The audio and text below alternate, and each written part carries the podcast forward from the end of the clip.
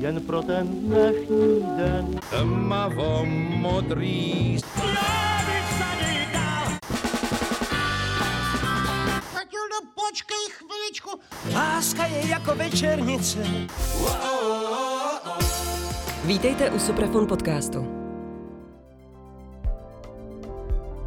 Je majitelem slavného jména na hudební scéně, ale sám za sebe. Zpěvák a hudebník Vojta Nedvěd, syn Františka Nedvěda, vydává své třetí solové album Maluju na nebe. Osm let po předešlém počinu Zrnka. Je také hostem našeho podcastu, podcastu Suprafonu. Vojto, vítám vás v podcastu. Já všechny zdravím, děkuji za pozvání. Vojto, jaký to je být eh, potomkem tak slavného muzikanta, tak slavné osobnosti na české hudební scéně? Uh, zodpovědný. Úplně jednoduše řečeno je to zodpovědný, protože je mi jasný, že to, co tady uh, nejenom táta, ale samozřejmě i strejda Honza vybudovali, a tak uh, to je docela dost vysoko samozřejmě posazená laťka. A když v tom chce člověk pokračovat, tak to musí brát zodpovědně. No. Eh, pomáhá vám to, že eh, máte tyhle ty dva příbuzné, tyhle osobnosti? Ptám se na to, jestli vám to pomáhá v té hudební kariéře. Jak kdy? Protože eh, samozřejmě lidi očekávají to, co bylo vybudované, takže to je právě o té zodpovědnosti, co už jsem o ní mluvil. Tu profesi musí člověk dělat tak, jak byla ta laťka nasazená, protože, a to, to není nic jednoduchého samozřejmě, že jo. Takže eh, pomáhá to určitě v tom, že, že vědí lidi, protože jméno Nedvěd, jak jste, jak jste již zmínil, tak je eh, zvučný, ale zároveň mm, prostě to očekávání je, je vysoký. No. Vzpomenete si, kdy eh, jste si v životě uvědomil, že jste vlastně součástí takového silného hudebního týmu, kdy vám došlo, že vlastně váš táta a váš strýc jsou nesmírně slavní a jsou schopni svými písničkami oslovit tisíce lidí? Tady to je eh, věc vlastně, která člověku moc nedochází, asi protože když v tom vyrůstá, tak eh, já jsem to bral vždycky tak, že já nevím, kamaráda, táta byl zedník, ten byl pekař a můj táta prostě jezdil hrát. Takže jsem to bral jako normální součástí života. Eh, musím říct, že jak táta, tak máma nás vždycky vedli k tomu, aby jsme byli skromní a aby jsme ten život prožívali normálním způsobem. Takže mně to přišlo takový vždycky normální, jako to uvědomění si toho, že eh, ty tátové opravdu jsou eh, takhle slavný. Já bych možná řekl, že jestli to nepřišlo třeba, jako samozřejmě takhle, aby to nevyznělo blbě, eh, člověk si to uvědomuje, že jsou to známé osobnosti, ale tohleto uvědomění si přišlo asi bych řekl eh, možná ze Strahovem. Že dokázali vlastně něco, něco neuvěřitelného v této hudební sféře. Eh, vy jste vydal album Maluju na nebe. Tohle album vlastně prozrazuje, že vy pokračujete v tom odkazu písničkovým svých, eh, svého otce a svého strýce. Nicméně, byla někdy v životě chvíle, kdy jste měl pocit, že byste mohli jít úplně jinou hudební cestou? To bych ani neřekl, protože uh, táta nás právě, nás, mluvím nás množným, protože mám ještě teda bráchu, musím zmínit, táta nás ved uh, úplně nenásilnou formou uh, k této muzice konkrétně. Samozřejmě poslouchám muziku všeho druhu, třeba od ACDC po vážnou muziku, ale díky tomu, jak člověk vyrůstal v tom, že ten táta opravdu poslouchal hodně country, měl rád a do toho eh, dostával od Honzy písničky, které by mohly být na CDčku, novinky, tak i ty nedvědovky mám zarytý pod kůží a samozřejmě nesmím zapomenout ani na spirituál Quinteta Brontosaury. No. Jak v tom člověk takhle jede od mala, tak je vlastně směrovaný tou cestou, aniž by chtěl. Dá se říct, že jste byl ten, kdo třeba slýchával eh, písničky, které eh, váš otec eh, s vaším strýcem složili, že jste byl ten, kdo je slýchával první a měl třeba se k ním vyjádřit? Slýchával svým způsobem ano, to je pravda, to jsem slýchával, protože říkám, táta vždycky dostal prostě kazetu plnou písniček a z toho společně s Honzou vybírali Ale rozhodně, když hráli oni dva spolu, tak rozhodně jsem do toho nikdy nemluvil. Jednak jsem na to neměl ani věk a jednak jsem na to neměl ani zkušenosti. Uh, Vojto, byl jste někdy eh, na scéně jako muzikant v, t- v úplně jiném žánru? Ptám se na to, jestli jste třeba někdy hrál s rokovou kapelou, nebo s metalovou kapelou, s popovou případně. Uh, to jsem nehrál, to jsem nebyl, nebo aspoň si na to nepamatuju.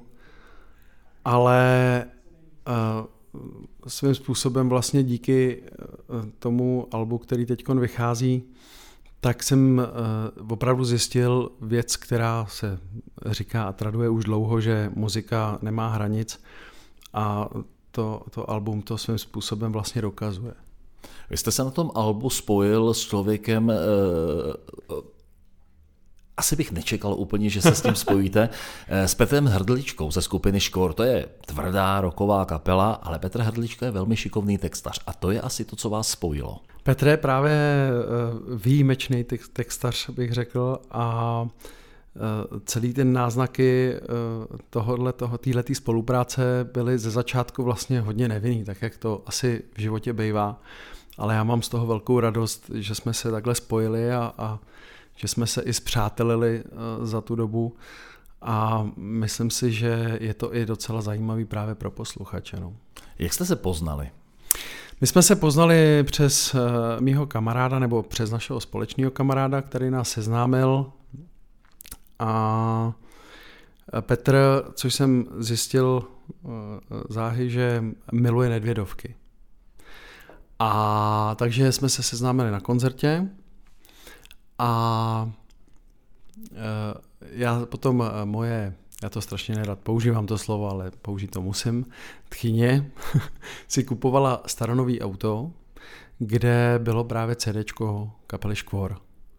A já jsem říkal, ty to stejně poslouchat nebudeš, tak já si to vemu a poslechnu si, co vůbec ten Petr jako dělá za muziku, protože eh, do té doby, Petře, promiň, to šlo trošku mimo mě.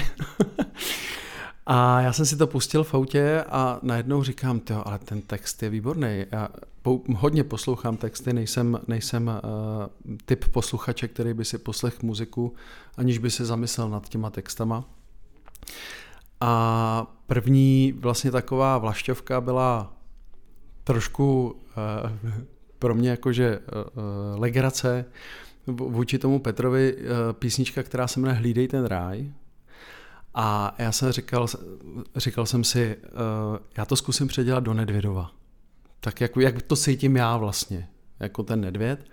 Uh, sednul jsem si k sobě do studia, uh, natočil jsem takový demo a ze srandy jsem tomu Petrovi to poslal, co tomu řekne. No.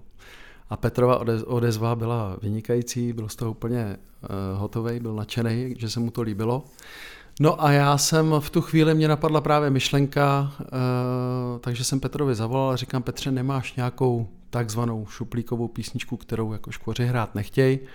No a Petr mi poslal první věc, písničku, která se jmenuje Děda. Eh, zase upravil jsem to samozřejmě z toho rokového do toho Eh, do toho folkového. Já to trošku nerad eh, dělím, ty, ty, ty muziky, protože eh, muzika je vlastně výborná a špatná. Takže jsem to upravil do toho, ale na co jsou u nás ty posluchači zvyklí. A Začali jsme ji hrát a ono to, musím říct, na těch koncertech má úspěch, ta písnička, lidi si ji zamilovali, ale já jsem chtěl ještě pokročit vlastně jakoby dál, takže jsem zavolal Petrovi a říkám, Petře, zkus mi napsat jenom text, já si zkusím udělat muziku. No a tímhle tím vlastně vším ta spolupráce mezi náma vznikla. Pokud se nepletu, ta písnička Děda je první na tom CD. Ano. A e, je to o dědovi, samozřejmě, jak už název napovídá. E, ten příběh ty písničky, nebo ten odkaz ty písničky souzní i s vaším vztahem k vašemu e, dědovi? No, v podstatě jo. V podstatě jo, protože ta doba, jak se mění, tak já hrozně rád vzpomínám na ty, na ty léta, kdy jsme jezdili vlakem právě dolů k podmetníkem, že jo, jsem rád, že jsem zažil i tu éru, kdy jsme přišli do vlaku a v tom vagónu jsme si vzali kytary a začali jsme tam hrát a okolo nás opravdu chumel lidí a když jsme měli vystupovat, tak nás pomalu nechtěli pustit, protože se zpíval celý vlak a to už je v dnešní době je to vlastně vzácnost. Vrátil jste někdy text Petru Hrdličkovi eh, kvůli tomu, že se vám nelíbil nebo vám nevyhovoval z nějakého důvodu? Nevrátil a to je úplně z jednoduchého důvodu, protože s tím Petrem uh, jsme si opravdu hodně dobře porozuměli. Začali jsme spolu trávit víc času. Uh, můžu říct, že i jsme se opravdu zpřátelili a naše partnerky, nebo respektive moje manželka a jeho partnerka uh, si taky kápli do noty, takže dokonce spolu jezdíme, uh, teď snad můžu říct pravidelně i na dovolenou, na nějakých 4-5 dní na motorkách. A ten Petr vlastně, my jsme se poznali tak hluboce, že já za ním přijdu s nějakou myšlenkou písničky, eh, textu, co by jsem chtěl, aby to obsahovalo a ten Petr opravdu mi pošle pošle prostě super text, který já si trošičku akorát poupravím, abych to měl jako interpret eh, do pusy takzvaně. A jako kdyby ten Petr opravdu věděl přesně, přesně co cítím a co, co mám jako myšlenku. No. Uh-huh.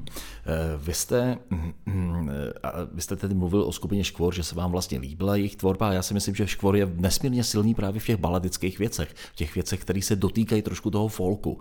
Jo, tak si myslím, že ten Škvor má obrovskou sílu a jeho písničky z téhle oblasti, řekněme, jsou mm, v podstatě velkými hity, dá se říct. Každopádně vy jste zmínil, že spolu jezdíte na motorkách. Vy jste motorkář? Uh, motorkář ano, protože uh, tu motorku mám moc rád. Uh, člověk si na tom oddechne, vypustí, jenom musí to člověk brát v úvozovkách, protože samozřejmě díky času se na to zase až tak moc často nedostanu, ale, ale když můžu, tak jedu. Jezdíte bezpečně? Jezdím bezpečně, protože já jsem takzvaný kochací typ, mm-hmm. což mám radost, že i ten Petr je vlastně stejný, stejný model jako já. Takže my prostě uh, radši se vyhejbáme, vyhejbáme dálnicím a radši po těch okreskách a taková ta pohodová jízda, tady si chci zastavit, tak si zastavím, tady se projedu krásně a to, takže je to takový uvolnění. No. Také jste v jedné z těch předchozích odpovědí zmínil, že jste jel vlakem dolů pod Medníkem a hráli jste na kytary a kolem se zhlukli lidé. Eh, vy jste, máte za sebou tremské období, trempoval jste, patřil jste k téhle sortě lidí? A ani moc ne, byl jsem asi jednou nebo dvakrát, kdy jsme spali opravdu pod Širákem, ale uh, my jsme to měli vlastně, nebo já jsem to měl vlastně všecko uh, trošku vynahrazený uh, těma lukama, protože my jsme tam jezdili jako na chatu. Trávil jsem tam poměrně dost času, když byly prázdniny, tak jsme tam byli celý dva měsíce. A je, jezdil jsem hodně na tábory teda, to taky musím jako říct. Takže v té přírodě jsem byl pořád a, a miluju to tam a zamiloval jsem se do toho, takže uh, jsem se tam přestěhoval. Zaplať pámbu jsem si našel manželku, která šla moc ráda se mnou a vychovali jsme tam dvě krásné holky a jsme tam šťastní. No. Vzpomenete si, kdy jste napsal svoji první písničku nebo svou první melodickou linku? no, já jsem vlastně zkusil napsat i text, ale to už je nějaký, to mohl být nějaký, já nevím, třeba 92. rok a nebylo to úplně ono, takže pak jsem to nějak vypustil, uh, ani jsem k tomu neměl nějaký nutkání, že bych si k tomu sednul a potom, co jsme teď, uh, co už jsem starší a co už vlastně moje dvě holčičky eh, dozrály do eh, věku, kdy už jsem se tomu mohl jakoby věnovat. A možná i ta situace celková, jo, tím odchodem toho táty, tak eh, jsem to prostě zkusil no, a, a chytlo mě to a, a vznikla z toho krásný CD. Teda doufám, krásný CD. Pro mě krásný je. Já věřím, že se posluchačům bude líbit. To CD je nesmírně příjemný a skutečně navazuje eh, na, to, na ten odkaz vašeho tatínka a vašeho strýce. Eh, jak vám chodí hudební nápady? Jak přicházejí? Eh, já si myslím, že tam to je hodně ovlivněný tím textem od toho Petra, protože... To znamená, že text je první. Ano, většinou, většinou, takhle, většinou to tak je. Petr, když mi pošle text a já si k tomu sednu a zkouším si k tomu hrát, tak to tam prostě tak nějak jako lítá samo a bylo samozřejmě zádrhel i v, v jedné písničce, co si pamatuju, tak jsem si začal hrát a říkám, jo, tohle to by bylo hezký, tohle to a po dvou hodinách najednou říkáte, ale ono to furt není ono, tak to prostě položíte tu kytaru a jdu od toho. A vrátím se k tomu třeba až druhý den. Jo. Ale většina těch textů jsou tak inspirativní, že většinou to prostě sedne jako na poprví. No. Teda to, co mám teď za sebou. Máte v sobě takovou autocenzuru, že vycítíte, že ten, ta melodická linka, kterou jste právě vytvořil, se podobá třeba něčemu, co už ve vaší rodině vzniklo, tak říkajíc. Uh, no, uh, a, já bych řekl, že ani ne tak asi jakoby v rodině, ale jako celkově. Jo, že člověk tu melodii zahraje, zaspívá si k tomu uh, ten text a říká si, tyjo, není to už? Nenapsal to už někdo, nebo neudělal to už někdo tu melodii? Je to tam, samozřejmě vevnitř je to tam, ale nikdy se nejsem jistý, jestli to tak opravdu je, nebo, nebo není. No. Když koncertujete před lidmi, hm, hrajete sám nebo hrajete s kapelou? Většinou jezdím s kapelou. Eh, je to vlastně kapela, která hrála právě s tátou a když táta odešel, tak eh, jsem se ptal kluku, jestli do toho se mnou půjdou. Řekli, že jo, já jsem za to nesmírně rád. Takže hrajeme ve složení baskytara Milan Plechatý a šestistruná kytara, zpěv a foukací harmoniky Petr Kocman. No, takže v tom pokračujeme dál a, a já pevně doufám v to, že děláme posluchačům radost. No. Vy když, jste, když ještě táta zpíval, tak vy jste byl také členem ty kapely, pokud si ano. vzpomínám. Ano. Jaký to bylo uh, hrát v kapele, eh, která eh, měla nesmírně populárního frontmana, konec konců Petr Kocman je taky velmi výrazná postava na hudební scéně a um, jaký to bylo pohybovat se za nimi? Zase úplně to samý, protože v tom člověk vyrůstá a jak toho Honzu, tak toho tátu znám od malička, tak to bere tak jako každý jiný člověk svého středu a svého tátu. Uh, je pravda, že pro mě ten táta nebyl jenom táta, byl to pro mě i parťák po té pracovní stránce a, a především to pro mě byl opravdu jako přítel, kamarád s kterým jsme si mohli povídat úplně o všem. Takže my jsme začínali, tuším, v roce někdy 92 jsme zkoušeli právě dávat dohromady i s bráchou kapelu, která měla název Dinosauři.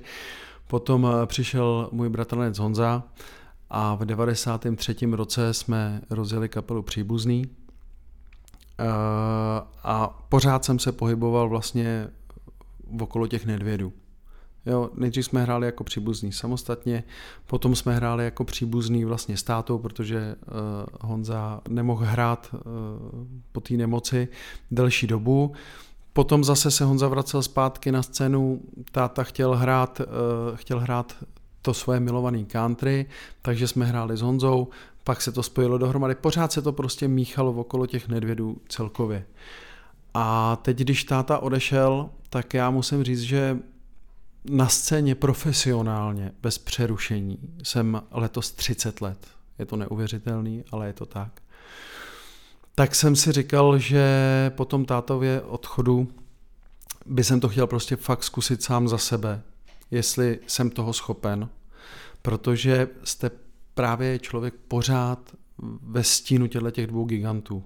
A já jsem chtěl zkusit, jestli opravdu ty lidi budou poslouchat i moji muziku, kterou dělám, tak jsem do toho rizika šel a prostě jsem řekl a dost, máš tady 30 letou praxi, zkus to nějakým způsobem zúročit a zkusit vyloženě sám za sebe. No a právě tím začátkem téhle cesty zdá se, že dneska maluju na nebe, protože ano. Eh, vy jste eh, poprvé na ní, eh, jsou písničky, které jste si napsal sám. A melodie. Melodie. Melodie jsem si dělal víceméně sám. Je tam jedna melodie a to je právě ta titulní písnička Maluju na nebe, kterou jsem chtěl mít úplně trošku jsem se jí bál, protože to je opravdu podstata to vymyšlená. Eh, právě jsem Petrovi řekl, Petře, prosím, mám myšlenku takovou, že ten táta tady prostě s těma lidma s náma pořád je, zanechal tady nějakou určitou hlubokou stopu v těch lidech po té muzikantské stránce a chtěl bych nějakou tu písničku mu jako věnovat, protože se blížilo tehdy roční v úvozovkách výročí tátového umrtí. No a Petr, když mi ten text poslal, tak já jsem z toho byl úplně hotový. Já jsem ani vlastně ho nepřečet na poprvé. Já jsem ho přečet až na potřetí. Byl jsem úplně slzy v očích a byl jsem z toho opravdu hodně, uh, hodně dojatý. A teď následovala melodie. Zkusil jsem melodii doma nějakou, uh, nebyl jsem s tím úplně spokojený, takže jsem oslovil uh, mýho kamaráda Jirku Škorpíka, poslal jsem mu ten text uh, jako takovej samostatně, bez melodie, abych ho nějakým způsobem neovlivnil.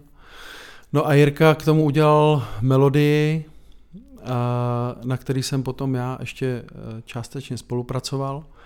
No a tím vznikla tahle písnička, protože jsem to cítil opravdu jako velkou zodpovědnost toho, aby z té písničky nevyšel nějaký kýč.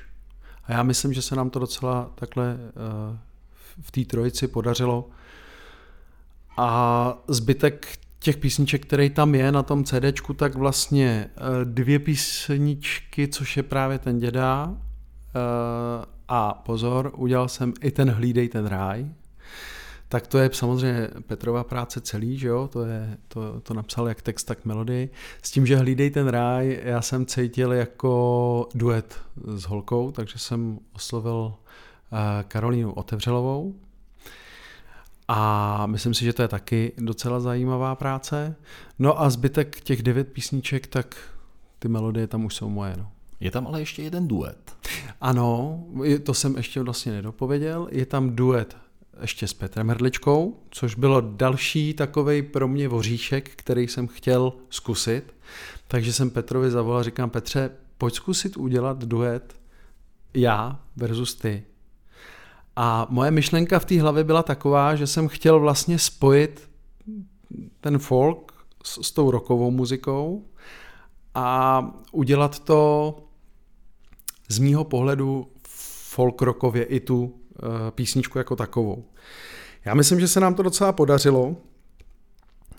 A není to samozřejmě žádný, že by to šlo do, do tvrdého roku úplně, ale myslím, že se nám to docela podařilo. Já jsem s tou písničkou spokojený, líbí se mi moc. No a pak tam mám samozřejmě ještě jednu vzpomínkovou, na tu bych málem zapomněl, na toho tátu, eh, což je Zlatá rybka. Tu jsem, tu jsem teda na to CD dal taky. Myslíte si, že by se vašemu tátovi líbily texty Petra Hrdličky? Uh, tátovi se líbily, protože to CD nenápadně právě začalo vznikat už v roce 2019 ke konci, takže uh, táta ještě, ještě uh, slyšel i ty melodie, slyšel i uh, ty texty. A dokonce, uh, to jsem taky ještě zapomněl uh, říct, že ty duety tentokrát, já jsem nikdy neměl na svém CDčku duet, maximálně jsem měl jeden duet s tátou a na dalším, nebo no prostě byl s tátou a s Honzou. Duety jsem nikdy moc, moc nedělal, tady mám hned tři. A ten třetí duet je právě s tátou. Je to vlastně poslední studiová nahrávka, kterou eh, jsme udělali před jeho odchodem, protože Petr mi poslal text, který když jsem čet, tak jsem říkal, hele, to je jasný duet s tátou tak jsem se k tomu udělal melodii a protože byl covid ještě v té době, táta dokonce si ten covid prodělal, ale když už byl zdravý, my jsme měli ještě pořád uh, zákaz činnosti, že jo, nesměli se hrát ještě. A ten táta už byl takový nervózní trošku. Jak posedával už to, já říkám, tak pojď, půjdeme do studia a natočíme spolu ten duet. No. Takže jsme natočili tenhle ten duet, jsem, uh, který uh, se jmenuje Můj osud a jsem moc rád, že jsme to stihli. No. Vojto, co chcete těma písničkama a touhletou deskou lidem dát? Já bych chtěl vlastně účel eh, toho, proč vůbec dělám muziku a účel, účel eh, toho CDčka, eh, chtěl bych, aby ty lidi na chviličku vypustili takový ty všední starosti, takový ten schon, mám pocit, že toho schonu eh, začíná být až moc, že už je toho opravdu, ta doba jde strašně rychle dopředu. A já bych chtěl, aby si prostě na chvíli sedli, dali si kafe a vypnuli. Jo, prostě úplně zapomenout, vyčistit si hlavu, Koncerty to samý. Mám velkou radost z toho, když přijdou ty lidi na koncert a odcházejí z toho koncertu a říkají si, jo, tak nás to nabilo, super, máme, teď to můžeme jít pracovat, můžeme cokoliv. Trošku, eh, trošku pozastavit ten člověk, aby se trošičku pozastavil aby, aby prostě nebyl tak rozlítaný a, a trošičku uh, vyčistit hlavu. No. Takže... Vy jste řekl v té odpovědi, aby si dali kávu, aby si dali kafe. Vy sám jste milovník kávy? Posloucháte takhle muziku? Já jsem milovník kávy, jsem velký milovník kávy, káva aspoň třikrát za den. E, muziku jak kdy, já, když takhle jezdíme po těch koncertech, tak eh, člověk poslouchá muziku v autě, poslouchá vlastně tu muziku, co tvoří na tom podu, tak samozřejmě eh, to je to, to samé. Takže já spíš mám rád mluvený slovo eh, a úplně nejradši mám, když si vlastně sednu na verandu v Lukách, dám si to kafe a to ticho. na chvíli. Nejkrásnější hudba, zdá se pro vás ano. v tu danou chvíli. No, hovoříte o koncertech, hovoříte o tom, že jezdíte hrát koncerty. Já si myslím, že teďka vás čeká ještě víc práce, protože vy musíte to album zpropagovat. Máte nějakou strategii? Pojedete třeba turné speciálně k tomuhle albu, na kterém přehrajete všechny písničky z desky? Uh, turné k tomu CD nebude, protože my jezdíme koncerty normálně, uh, ale je k tomuto CD speciální koncert a to pod Ježíškovskou věží 31. července a je speciální v tom, že tam právě budou všichni, kteří se na tomto CD podíleli. To znamená, že tam bude i jedna, která eh, Petr Kocman, Milan Plechatý, Jirka Škorpík, bude tam s náma zpívat i Karolína Otevřelová, a bude tam s náma zpívat i Petr Hrdlička, ten duet si tam spolu zaspíváme a ještě jsem pozval eh, kamaráda, s kterým jsem kdysi hrával u Strejdy Honzy, Kamilo Kalera, který na mě tam bude hrát jako doprovodný kachon a, a takovou tu rytmiku. No. No, mm, to jsou záležitosti, které se týkají téhle desky a teď mi řekněte, jestli máte nějakou vizi budoucnosti. Vydal jste desku, budete hrát normálně koncerty, tak jak jste hrál, pokřtíte album a co bude dál? A vize budoucnosti je ta, že samozřejmě chci jezdit po koncertech eh, a chtěl bych ten program, protože těch písniček samozřejmě Nedvědovek celkově, když to vemu, tak jich je hromada. A já bych to chtěl udělat ten svůj program tak, že bych chtěl hrát čtvrtinu uh, písniček od Honzy, respektive ať už se to týkalo jako že bratří Nedvědů nebo Brontosaru, prostě to, co dělali tu tvorbu, uh, který byl táta součástí. Pak bych chtěl hrát čtvrtinu toho, co vybudoval táta sám za sebe a čtvrtinu těchto těch mých písniček, který teď vycházejí na tom albu. Existují ještě nějaké písničky v archivu vašem, které nebyly vydány a které jsou tátovi nebo strýcovi? Strejda bude mít určitě velký archiv, to si myslím, že, že určitě. Táta ten žádný archiv neměl, uh, možná někde něco někdy na něco narazím, to nevím.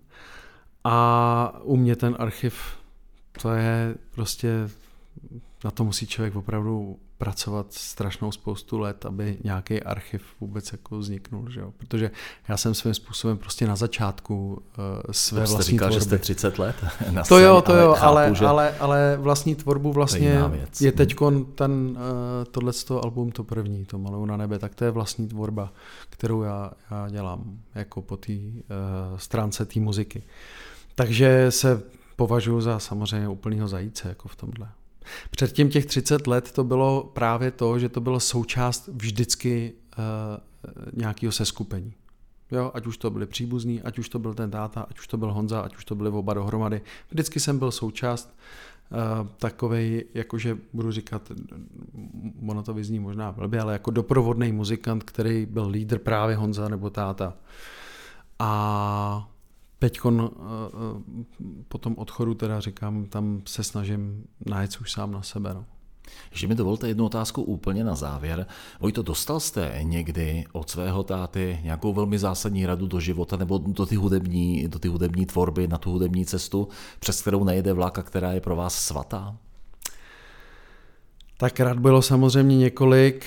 Uh, úplně takovou radu, kterou bych vyloženě říkal přes to vlak, jo, je, je rada tady jedna jediná, nebo spíš uh, bych řekl, uh, že mě tomu táta naučil tou, tou, nef, tou cestou toho formování, uh, dodržet vždycky, dodržet vždycky to, co slíbím, což se snažím a být k lidem upřímnej, Eh, to mě naučil ten tátův odchod, že je ideální s těma lidma mluvit napřímo a nehledat někde nějaký výmluvy slova nebo, nebo uh, něco, čím obejít třeba nějakou odpověď nebo něco.